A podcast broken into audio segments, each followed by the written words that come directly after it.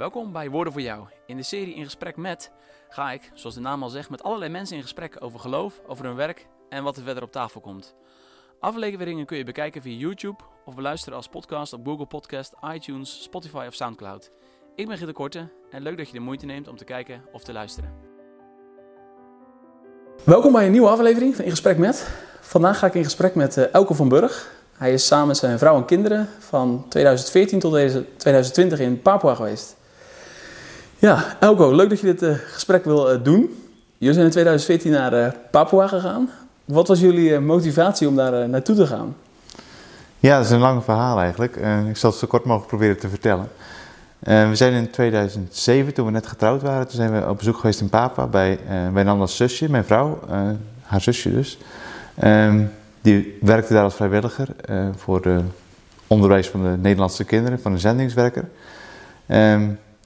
We hebben daar toen twee maanden ja, wat, wat dingen gedaan. Uh, mijn vrouw als tropenarts uh, heeft daar uh, toen kooschappen gelopen. Ik heb toen ja, ook wat dingen gedaan. Toen is eigenlijk een beetje een soort vonkje ontstaan of gekomen van... ja, is het iets wat, wat ook op onze, onze weg geplaatst is, waar God ons toe roept? in 2008 zijn we nog een keer geweest. Uiteindelijk in 2011 um, ehm, werden we ehm, ja, gevraagd om nog een keer terug te komen... En dat was eigenlijk wel heel bijzonder, want wij hadden toen op een gegeven moment, ja, we waren bezig geweest van, ja, is, is dit iets wat, uh, waar, God de weg opent of waar we naartoe kunnen gaan? Uh, ja, het was niet helemaal helder geworden, van, uh, een keer gesolliciteerd, maar er werd niks. Um, en toen in 2011, toen werden we s'nachts midden in de nacht gebeld door een vrouw van een predikant. En die, die zegt, ja, we, we, bidden altijd voor jullie, maar jullie komen gewoon niet, hè? Ehm, wil je nog eens een keer komen om, met ons te praten? En, en toen hadden wij zoiets, ja, het is echt, echt gewoon, werden om half drie s'nachts wakker gebeld. Echt een wake-up call. Uh, van ja, waarom niet? Het hebben we s'nachts direct besloten, weet je, we hebben geen plannen voor de zomer, laten we gewoon langs gaan. Uh, we hadden toen één kind, dus dat was ook nog vrij makkelijk om te doen. Mm -hmm. uh, toen zijn we langs geweest, hebben we met de, ja, die dominee gepraat, andere mensen gepraat. Van ja, um, wij voelen ons hiertoe getrokken, is het iets wat op onze weg geplaatst is. Um, en ja, langzaam kwam we tot de conclusie, ja, dit is denk ik wel wat we moeten doen. En we hebben zelf heel veel bezwaren, maar die uh, heeft God op een gegeven moment ook weggenomen. Uh, niet dat het makkelijk was, we moesten zelf op een gegeven moment de financieringen gaan regelen en zo, daar hadden we eigenlijk niet zo heel veel zin in. Maar het kwam eigenlijk allemaal zo ja, rond op een gegeven moment. Dus toen zijn we in 2014 vertrokken. met steun van ja, onze gemeente, van ja, mensen die we kenden, van bijzondere noden ook voor een deel. Uh, om daar te gaan werken voor Lenterra uh, Papua, een stichting die zich richt op uh, ja, trainen van jonge mensen om als ja, christen in verschillende takken werkzaam te zijn. In onderwijs, in de luchtvaart, medisch werk. En ja, we werden gevraagd om vooral ja, het management en de medische tak en de onderwijstak wat te komen versterken. Oké, mooi. En ik ben heel benieuwd, maar als je dan vanuit Nederland, jullie waren er al wel vaak geweest, dus het was denk ik niet helemaal een dus als ik nu naar Papua zou gaan, zou ik denk ik nog grotere schok zijn, omdat ik er nog nooit geweest ben. Maar jullie waren er al geweest, maar hoe is het dan, zeg maar, als je het echt definitief vestigt? Is dat dan toch nog weer anders dan als je even ja, langs gaat, zeg maar? Of... Ja, het is natuurlijk wel anders. Um, maar we zagen er heel erg naar uit, moet ik zeggen. Dus we hebben nooit echt een schok ervaren meer van een opluchting, hey, we zijn er. En uh, uh, het gaat allemaal goed eigenlijk. Uh, dus ja, wat, wat ons ook eigenlijk heel erg opviel, als we, we hadden het hier in Nederland best wel druk. Gewoon s'avonds veel dingen. Ik was in, de politiek actief en andere dingen. Uh, best ja, vier, vijf avonden per week soms weg. En toen we daar kwamen, toen viel het ineens van ons af van... Er was s'avonds niks meer. Er gebeurt s'avonds ook niks, want het is donker en het is niet zo heel veilig om op straat te gaan. Uh, dus ons viel eigenlijk op van we hadden veel meer tijd voor ons gezin en voor elkaar, maar ook gewoon voor de mensen. en we vonden het eigenlijk wel heerlijk. dus we hebben direct ervaren van, weet je, dit is gewoon onze plek. En, uh, ja, ja. Uh, niet echt een schok of zo, van ja, je bent erop voorbereid. En natuurlijk vallen wel eens dingen tegen, maar dat weet je eigenlijk ook wel. Dus, uh, Daar heb je ook een soort van op ingesteld en dan is het ook wel te doen, zeg maar. Ja, het, ik vond, ja, ik vond het eigenlijk gewoon, gewoon heerlijk om er te zijn. Ja. en nog steeds, we zijn, zijn niet, uiteindelijk ook niet vertrokken omdat we het zo, zo erg vonden. Ehm, maar meer voor de, voor de kinderen die, die ouder werden en naar de middelbare school moesten. En, ah, ja. Dus dat maakt het dan een soort van makkelijk om het dan weer los te laten. Maar ik kan me voorstellen dat je wel een soort van je, uh, een stukje van je hart daar dan ook kwijtraakt. Of, uh... Ja, klopt. Ja, ons hart is daar nog steeds voor een deel, denk ik ook. Eh, ook bij de kinderen en bij ons ook. en dat is ook niet erg, denk ik. Het is goed dat je, ja, we hebben onszelf daar ook gewoon gegeven en zoveel mogelijk ook gewoon onder de mensen geweest. En, uh, ja, dan is het inderdaad een soort rouwproces waar je doorheen gaat als je afscheid neemt. Tegelijkertijd hebben we nog heel veel contact, ook nu dagelijks soms wel. soms belt er nog wel eens iemand s'nachts. Die bel je s ochtends even terug. Ja, ja. Dat, ja, dat is heel leuk. Tijdsverschil, zeg maar. Dus, ja, ja, dat wordt niet altijd gerealiseerd. Uh, ander heeft vooral wel eens s'nachts dat er iemand... gisteren belde er iemand die was, was hoogzwanger en die had dat pijn en die belde dan van, uh, ja, gaat het wel goed? Ah, ja. Dus, nou ja, dat is heel mooi dat je even, even advies kan geven. Weet je, het is heel normaal als je wat pijn voelt. En, uh, ja, het, ja. Wat is het, uh, want is, bij Nando is natuurlijk arts, dus dan is het ook wat logisch dat je natuurlijk dat medische kan doen. Ja. Wat, wat voor werk heb jij daar precies gedaan? ik heb heel veel verschillende dingen gedaan. Een deel, ik ben zelf qua achtergrond bedrijfskundige en theoloog. Dus ik heb een deel theologisch werk gedaan, een deel wat meer ja, management, bedrijfskundig werk. En mijn theologische werk was vooral met de, binnen de seminarie van de kerk, waar ik dus een aantal vakken gaf uh, voor de opleiding van uh, predikanten, en docenten en evangelisten. Uh, mijn meer managementwerk zat binnen de, de, stichting waar we binnen werkten, binnen het managementteam van de stichting. Het opzetten van nieuwe dingen, maar ook in dorpen met het begeleiden van ja, gemeenten of groepen daar, opbouw van die groepen, trainen van trainers die juist die ja, gemeenschappen konden versterken. En voor een deel ook met andere organisaties uh, werd ik dan gevraagd van ja, kan je, kan je advies geven, kan je helpen met het ontwikkelen van een strategie of een visie of een team. Ik had zo uiteindelijk een stuk of vier, vijf organisaties waar ik mee werkte. En dat was eigenlijk ook wel heel prettig. Mensen vroegen ook vaak wel, is dat niet heel vervelend dat je met zoveel verschillende clubs mm -hmm. werkt? Uh, maar ik vond het eigenlijk wel prettig, want het gaat allemaal niet zo heel snel. Dus dan kan je de ene week met de ene wat werken en de volgende week met de andere. En dan word je ook niet zo snel gefrustreerd, denk ik, omdat er geen voortgang in zit. En, ja, soms ligt iets een half jaar op zijn gat, nou ja, dan uh, gaat er iets anders wel door. Uh. Ja, dus, ja. Is, is dat een van de grote verschillen zeg maar, tussen de Nederlandse cultuur en de cultuur op Papua? Dat je zeg maar, de, de beleving van tijd, maar ook hoe mensen met tijd omgaan en, en dat soort... Uh... Ja, er wordt wel gezegd dat Melanesiërs, waar de Papua's ook toe behoren, een event culture zijn. Dus het gaat om gebeurtenissen in plaats van om, om de structuren, zeg maar. En dat is denk ik voor een deel ook wel zo. Dus als er iets georganiseerd moet worden, zeg maar een groot uh, evenement, een, een, jubileum van een kerk of zo, ja, dan komt iedereen erop af. Dan gaat iedereen een half jaar keihard aan werken. Uh, maar om nou dingen heel structureel achter elkaar te doen, vier jaar op een rij, ja, dat is veel lastiger. Ja. Um, dus ja, dat, dat is lastig, ook voor ons. Van, ja, we willen graag dingen structureel doen, iets uh, toepassen, dat implementeren en het de komende jaren blijven doen. Ja, dat is vaak niet, niet, niet, het geval. Maar aan de andere kant kan je wel, als je een training doet en er komen veel mensen, dan is iedereen laaiend enthousiast. En dan moet je eigenlijk dat even dat momentum gebruiken om, om dan wat, wat te bereiken. Ja. En dat ook samen te doen. Dus dat, ja, uh, je leert er ook wel mee omgaan, maar het is altijd wel iets waar je, waar je echt aan moet wennen. Ja, ja, uh, ja. ja. Oké, want dat is wel echt een heel, heel groot verschil inderdaad. Want ik, ik heb een beetje gevolgd inderdaad. En dan zag je inderdaad wel inderdaad, als er inderdaad iets is, dan wordt er ook gelijk flink uitgepakt, zeg maar. Ja. Met de maaltijden en Ja. uh, veel gezelligheid volgens mij ook. Ja. Uh, terwijl we dat hier veel minder gewend zijn, inderdaad, te veel proberen. Inderdaad, ik, nou, een heel groot uh, verschil inderdaad. Wat, wat zouden wij daarvan kunnen leren, zeg maar? Wat zouden wij daarmee kunnen... Zou, zouden we iets daarvan ook in Nederland misschien moeten, meer moeten hebben? Dat we meer dingen ja, van vieren? Of, uh... Ja, eigenlijk doen we dat ook wel. Hè. Dat valt me dan op. Maar hier in Nederland realiseer je dat nooit. Maar bijvoorbeeld maaltijden zijn eigenlijk in onze cultuur ook heel belangrijk. Uh, je kunt je geen uh, groot feest voorstellen zonder een maaltijd. Neem een, een, een, een trouwfeest of een, zelfs een begrafenis. Bij een begrafenis hoort eigenlijk een maaltijd. En dan denken we, oh ja, een broodje met, met kaas of zo. Maar dat, dat is echt een, iets wat, wat, wat alle culturen hebben. Zo'n zo maaltijd, dingen samen beleven. En dat iets niet um, heel serieus geweest is als je niet samen gegeten hebt of samen een kopje koffie gedronken hebt eigenlijk.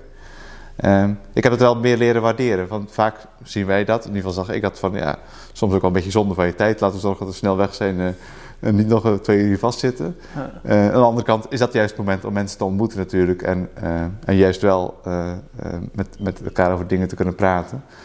Um, dus ja, ik heb wel meer leren waarderen. En ook dat je hier in Nederland ook ja, daar de tijd voor neemt. Dat is wel iets wat we echt, uh, uh, ook als we reflecteren op onze tijd daar, dat je denkt van we moeten echt tijd hebben voor mensen in plaats van dat je ja, tijd hebt voor dingen, zeg maar. Wat wij heel vaak hebben van, ik heb uh, een heel to-do-lijstje vandaag wat nog klaar moet.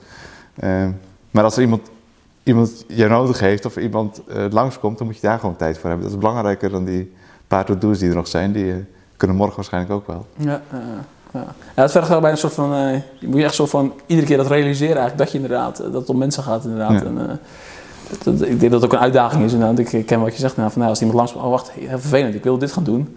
Nee, wacht even, er staat een mens bij je en die, die wil gewoon even je aandacht hebben. En, uh, ja, op die manier kun je ook denk ik wat betekenen voor elkaar. Ja.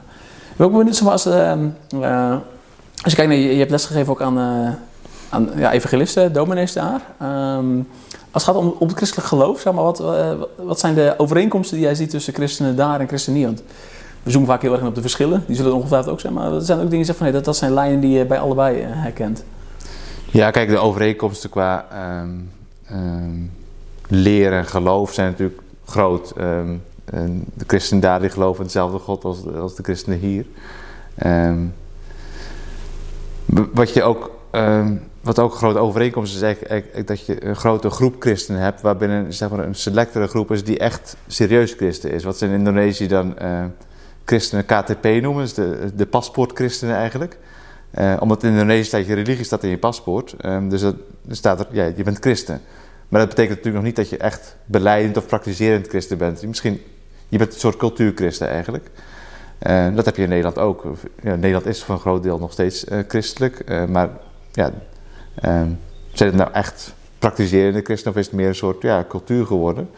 Um, ja, dat zie je daar ook. Uh, dus dan, dat is ook een overeenkomst. Wat ik ook, ook, ook een opvallende overeenkomst vond, altijd is van heel het kerkelijk gedoe, zeg maar. Dat heb je hier in Nederland, heb je in Indonesië, denk ik overal heb je dat. Uh, uh, dat ja, de structuren, de klassen, de klasse heeft dit besloten en uh, uh, ze zijn wel verstandig en mensen zijn heel druk mee. Ah, ja. hoe het allemaal werkt en ja, al die belangen die rol spelen. En dat, dat ja, herken ik in Nederland en dat zie ik daar ook weer een, ja, een beetje hetzelfde frustraties als die je hier ook wel zet. Ja, ja. Dus dat zijn overeenkomsten. Denk, blijkbaar als je zo'n uh, kerkelijke structuur hebt, dan werkt het altijd op een bepaalde manier wel en op een bepaalde manier ook niet. Ja, en dat, uh, dat is niet precies iets Nederlands. Dan denken we wel eens dat we hier in Nederland zoveel uh, honderden kerken hebben. Dat is een, een Nederlands iets, maar dat heb je in Indonesië denk ik nog ja, dezelfde mate of misschien nog wel meer. misschien nog wel meer ja. oké. Okay.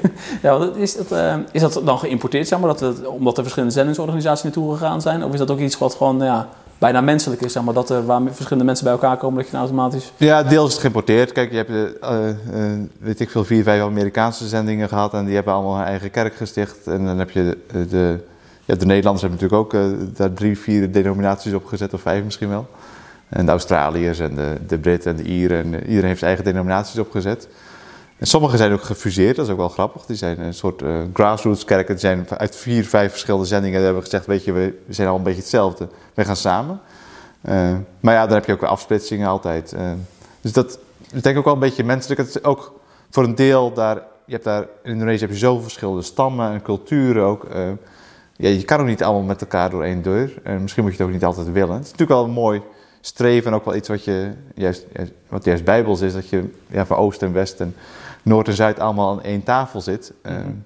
maar in de praktijk is het soms wel lastig om, uh, om Chinezen en Javanen en Papua's aan één tafel te krijgen. Dat, uh, ja, dat is wel mooi, maar soms lastig praten. In de praktijk, ja. Dus ja, dan krijgen ze toch wel een soort... Soms kerken langs etnische lijnen gescheiden zijn. Of ja, meer ja, langs ja, de doop of zo. Of de, wel of niet roken bijvoorbeeld. In, Papa, in de ene kerk mag je roken, de andere niet. Oh, uh, ja, dat, is, uh, dat kan ook een, een, scheidingspunt zijn. Ja, ja, die hebben we nog niet in Nederland volgens mij. Dus, uh, nee, nee ja, het zou mooi zijn als iedereen niet rookt. Dan ja, ja, ja. is het opgelost. Ja, ja, ja. Nou, ik vind dat dan een, een mooie gedachte. Het is ook wel mooi inderdaad. Je ziet ook dan een soort van mensen organiseren zichzelf dan ook wel weer. En um, nou, misschien moeten we in Nederland ook maar eens kijken naar welke stammen we dan hier hebben. En, al zijn we niet zo gewend om te denken volgens mij. Ja, je ziet natuurlijk wel een beetje rond migrantenkerk dat die ook vaak rond uh, etnische lijnen georganiseerd ja. zijn. Ook omdat het best wel lastig is om tussen die verschillende groepen dan weer samen te gaan. Uh, uh, ja, onder de, de, zeg maar de, de, de, de, oudere Nederlanders of de Nederlanders die veel, veel langer in Nederland wonen, is natuurlijk, zie je dat minder. Ja.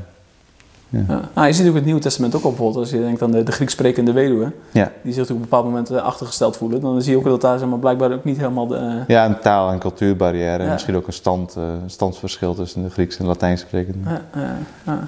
Zijn er ook echt uh, verschillen tussen de christenen daar in Papua en de christenen hier? In, in, hoe ze dingen beleven of hoe ze het geloof beleven?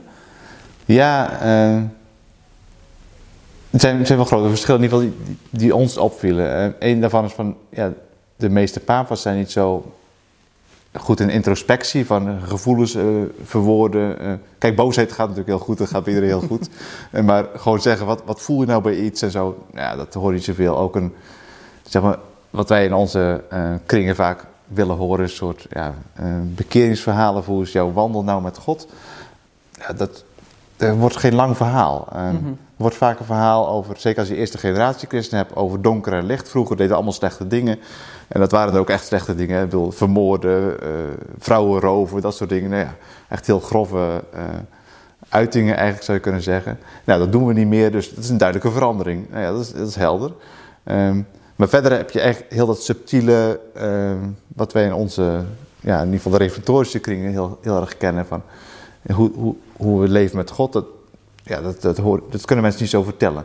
Um, maar aan de andere kant zie je juist heel duidelijk aan de, in het uiterlijk eigenlijk, van, um, in het gedrag, of iemand een christen is of niet. En dat ja, was in het begin een beetje wennen. Je wil graag met iemand praten van, ja, kun je, kun, hoe, hoe, hoe, hoe werkt die christen zijn precies? Mm -hmm. Nou, er komt niet zoveel uit. Dan denk je, wat is dat nou? um, maar na een poosje leren ook waarderen van, weet je, daar gaat het helemaal niet om. En het viel me er ook op dat juist Jezus dat ook nooit zegt. Hij zegt, uh, ja, uh, zalig zijn, zijn de armen van geest, de, de zachtmoedigen, de, degene die vrede stichten. Het gaat allemaal over gedrag eigenlijk. Mm -hmm. uh, ook ook de, de gelijkenissen over het laatste oordeel, dat gaat over, ja, wat heb je gedaan? Heb je de, de, de armen geholpen? Heb je mensen die geen eten hebben, heb je die eten gegeven? Heb je de gevangenen bezocht? Allemaal concreet gedrag. En ehm, de, toen we daar meer over nagingen, denk ik, denk je, dat is eigenlijk ook wat, wat Jezus zegt, hoe je naar christenen moet kijken, van zie je het aan de buitenkant of niet? Zie je het in het gedrag of niet? Ik heb ook wel ja, heel mooie getuigenissen van gezien. Uh, iemand uh, die wij goed kenden, die altijd bij ons in huis werkte, Hosanna heet ze, die had op een gegeven moment een, uh, een, een dief in haar, ze had een klein huisje met, samen met haar man en twee kinderen. een dief die langs de keuken aan de achterkant binnenkwam. En die dan ja, wilde wat stelen. Ja, er is bijna niks te halen in zijn huisje. Maar goed, uh, hij, hij, kwam er binnen met veel lawaai, want het is allemaal golfplaten. En het eerste wat ze dan zegt als hij binnenkomt van... Ben je wel christen? Want je breekt in in mijn huis. Nee, gewoon een heel mooi getuigenis van iemand die... Ja, niet, niet, niet zo'n man in elkaar staat of zo. Of uh, hulp gaat roepen van... Uh, wil je me eens even een kopje kleiner maken? Maar gewoon zegt, ja, wat je nou doet is gewoon verkeerd. En dat moet mm -hmm. je niet doen. En ja. Gewoon in die alledaagse... Ja, uh, dat alledaagse gedrag zie je eigenlijk ja, wat, wat de christen maakt of wat een christen is.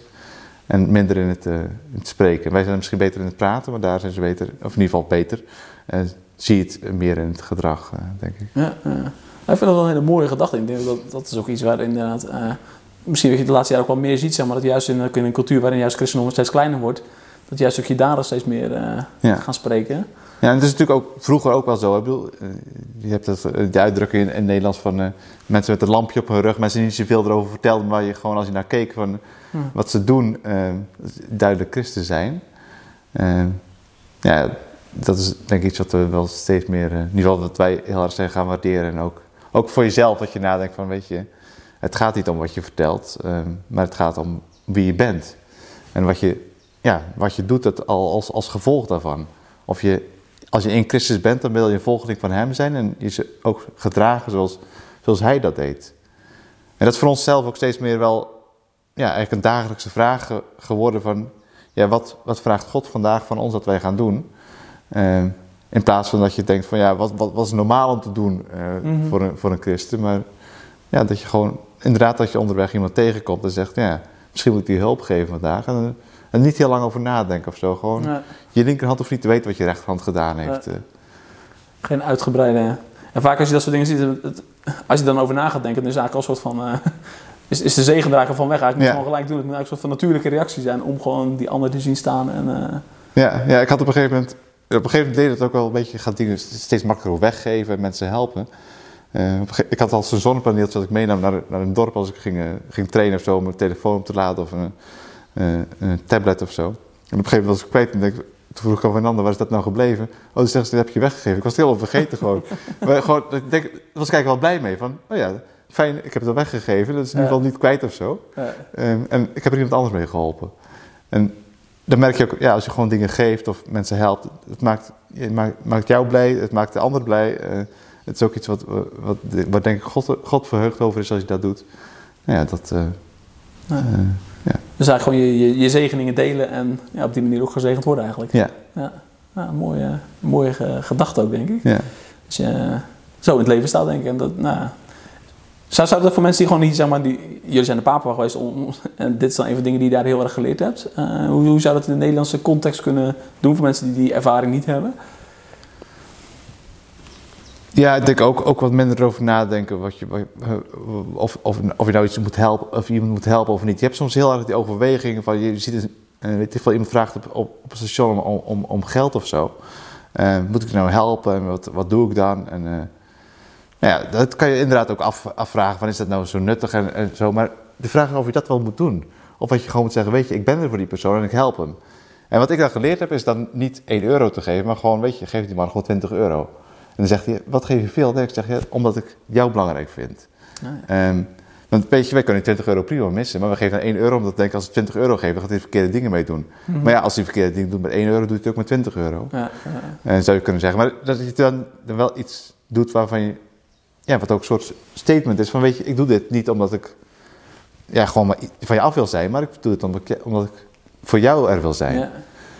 Um, ja, dat ben ik steeds vaker wel gaan doen op die manier. Ja, ja. Nou, mooie gedachte inderdaad, om gewoon echt inderdaad voor die ander te zijn en dan ook inderdaad gewoon ruimhartig te geven. En, uh... en op die manier kan je ook een gesprek erover voeren, in plaats van dat je snel iemand uh, die bedelt even geld geeft van, oh, dat ben ik ook, ook weer van je af.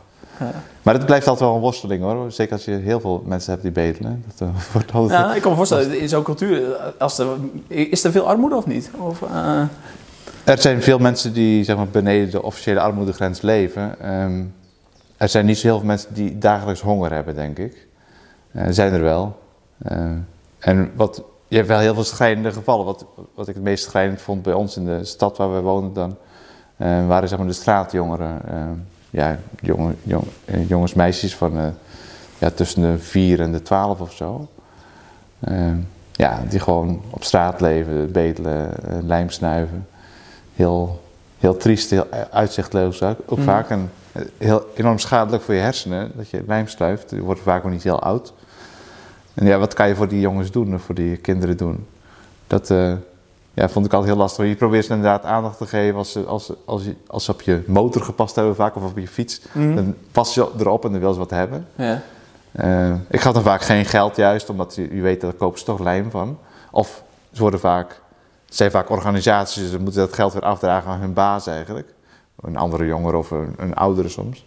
Dus dan heb je er meer aan als je een tros bananen geeft of een, een pakje koekjes of een, of een brood of zo.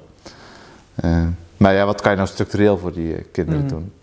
En ik probeer er ook wel om, om de kerk erover na te laten denken of, of uh, andere medechristenen van wat kunnen we nou samen doen? En dan zie je dat het heel lastig is, dan een soort structureel probleem van ja, wat, wat kunnen we daar nou mee? En er komt ook niet, ieder, ieder jaar komen er weer honderd nieuwe bij, zeg maar. Ja, ja.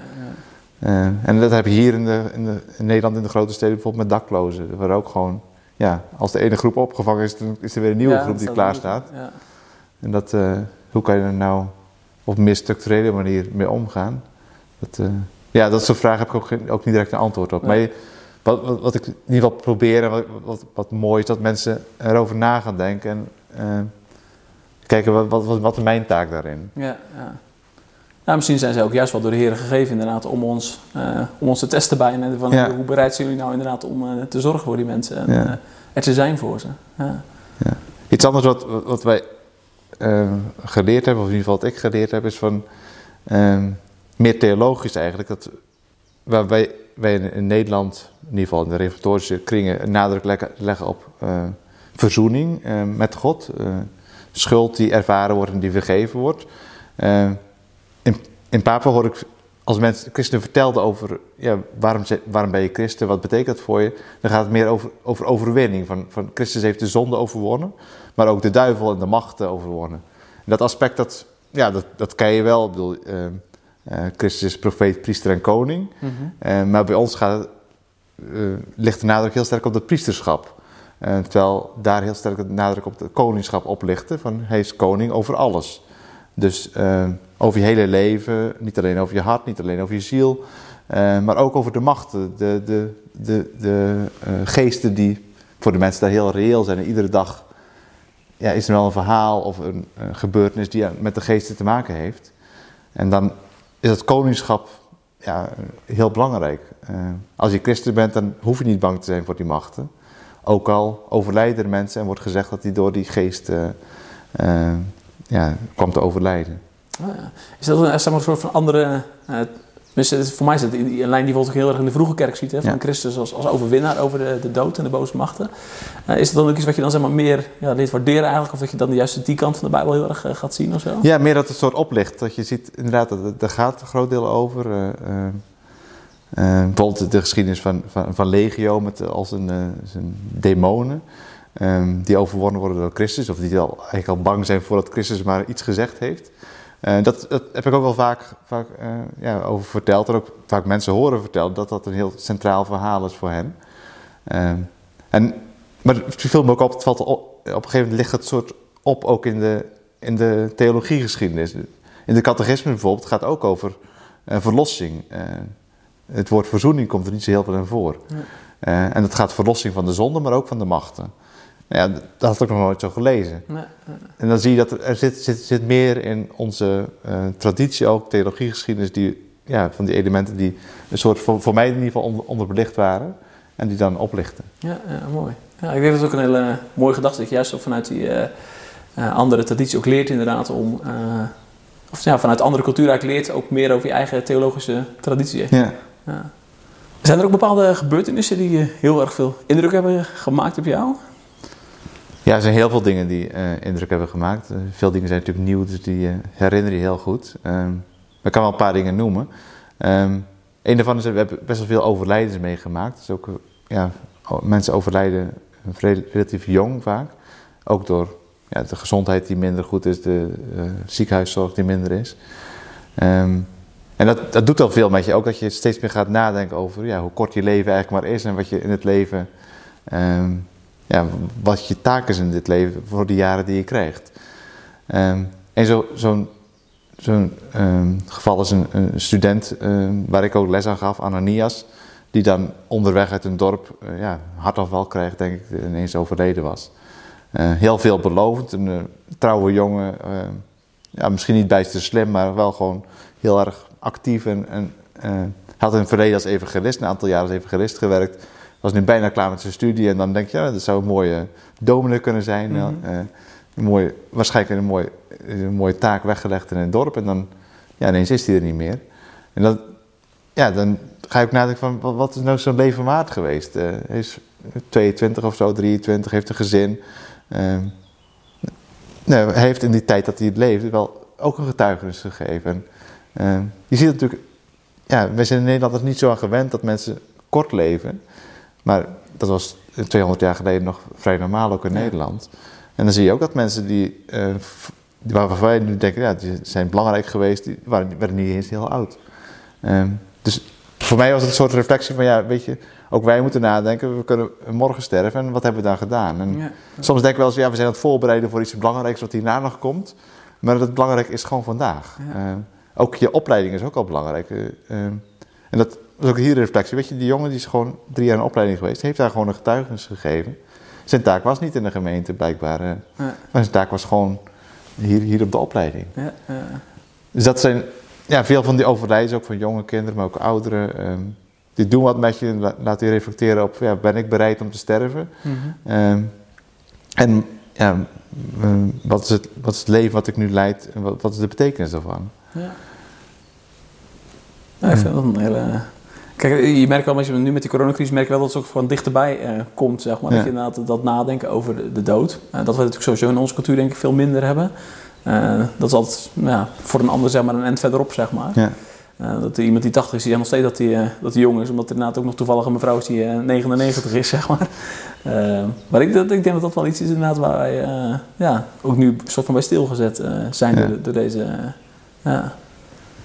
Zijn er nog andere momenten je zegt van hey, daar, uh, nou ja, daar, daar, ging een soort van. Uh, hier heb ik nog even geschreven voor mij over de politieke situatie daar, dat die soms ook wel heftig was. Ja, klopt. Ja.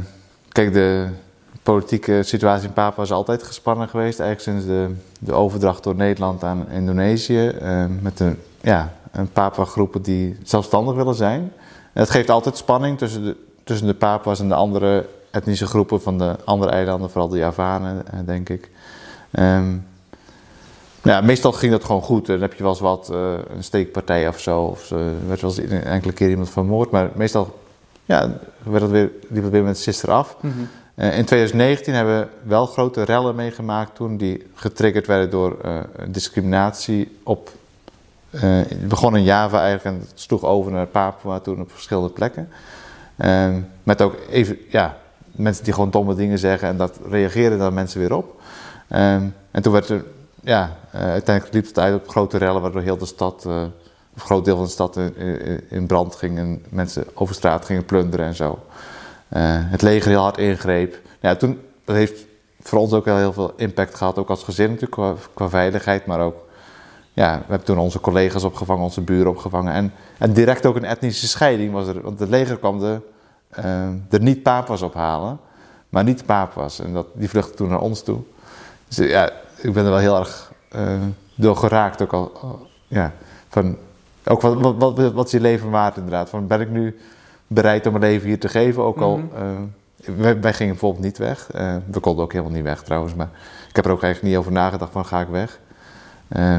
want we hadden gewoon een groep van 200 mensen in onze tuin zitten. Die ga ik ook niet in de steek laten. Nee, nee, nee. En die waren heel bang van wat gaat het leger nu doen?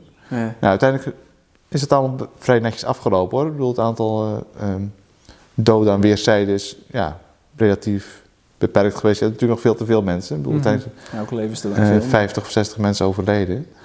Uh, maar ja, het is wel veel, veel geweld en dat doet ook wel met je, ook met je uh, gevoel van veiligheid. En uh, je leert jezelf ook heel erg kennen. Wat is je primaire reactie ja, in ja. zo'n situatie? Ja.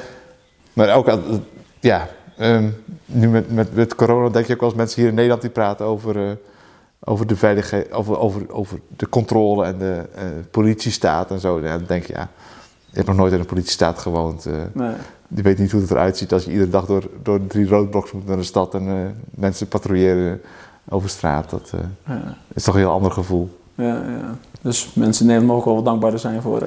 Ik denk, ja, als je in Nederland bent, dan ben je heel dankbaar dat je hier gewoon vrij over straat kunt en niet na hoeft te denken van is er gevaar om de hoek. dat hebben eigenlijk altijd wel gehad, en zeker bij Nanda, want de vrouwen, ja, toch best wel veel geweld tegen vrouwen is, van verschillende groepen. Um, zij ging nooit, uh, zij, zij fietste op een gegeven moment nooit meer eigenlijk. Oh. Omdat ze, ja, je wordt heel, heel erg ja, lelijk aangekeken, uh, uh, vaak nageroepen en op een gegeven moment alleen maar op de motor met een helm en met een jas aan, zorgen dat je ja, ja, niet altijd zichtbaar bent. Ja, en dat is, ja, hier in Nederland heb je gewoon heel veel vrijheid om gewoon te zijn wie je wilt en over straat te gaan. En dat, ja, dat waarderen we wel. Dat mogen we ook als meer waarderen, denk ik. Dat in zo'n land leven. Ja, ja. ja mooi. Ja. Hey, um, tot misschien als, als, afsluiting van het gesprek, wat, wat zou ja, mensen hier in Nederland kunnen doen voor mensen in Papua als het gaat om. nou, ik denk wat we zelf voor kunnen bidden bijvoorbeeld. Ik vind dat een van de dingen naast je, je hoort, je hebt wat verteld, zeg maar, dingen. Maar wat zou je dan mee willen geven, zeg maar, aan degene die dit kijken? Ja, nou, ik denk in eerste instantie inderdaad, gebed is denk ik het belangrijkste wapen wat we hebben als christen eigenlijk. We denken vaak aan heel concrete acties, maar ehm, ja, we zijn als christenen heel, heel, heel de wereld voor elkaar verantwoordelijk. onderdeel van hetzelfde lichaam van Christus. Dus ja, waar je voor kan bidden is voor de, de papa's die nog heel erg vastzitten in hun traditionele geloof en bang zijn voor de, voor de geest en zo. Dat vind ik altijd wel heel, heel triest. Ook het gedrag wat daaruit voortkomt, wat heel erg ook op gezondheidsaspect heel erg betrekking heeft. Dus dat je, als je denkt dat een ziekte uh, het gevolg is van een vervloeking, dan ga je ook niks doen aan die ziekte, maar dan ga je die vervloeking proberen op te heffen. Met het gevolg dat mensen vaak ja, toch best wel jong kwamen te overlijden, omdat ze die ziekte niet eh, serieus namen. Mm -hmm. Ik denk dat we ja, daarin in, westerse wereld met dank aan, aan zeg maar, uh, het christelijke ont, uh, geloof en de ontwikkeling die daaruit voortkwamen, ja, afscheid genomen hebben van, van, of in ieder geval geleerd hebben dat die, die geesten ook bedwongen kunnen worden, of bedwongen zijn door Christus eigenlijk. en dat je ja, gewoon de medische ontwikkeling kunt vertrouwen en, en jezelf kunt overgeven. Weet je, die hebben we gekregen, daar mogen we gebruik van maken. Mhm. Die middelen worden gezegend. En dat geldt voor, ja, ik denk dat we als we daarvoor bidden van ja, eh, bevrijd ons van de boze, zeg maar. Bevrijd ons van die boze machten. En bevrijd ook andere mensen daarvan. Ja, ja. Dus dat is eigenlijk het voornaamste punt wat je eigenlijk zou... Ja, ik denk dat dat, eh, eh, dat is ook, ook een onderdeel van het eh, gebed dat Jezus ons leert. Ja, bevrijd ons van, van, van, verlos ons van de boze. Ik denk dat, dat is het belangrijkste punt denk ik, wat ik wil delen. Zie hen als christenen en bid ook voor, voor hen. Eh, ook al is het misschien nog heel, heel abstract. Ja, mooi. Nou, je hebt in ieder geval wat verteld over de mensen daar. Heel hartelijk bedankt daarvoor. Graag gedaan.